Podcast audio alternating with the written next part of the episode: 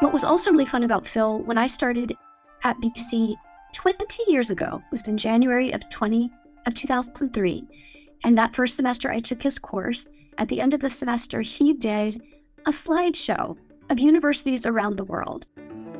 That was his like capstone experience with students to show them physically, you know, we've been talking about these places, what do they look like?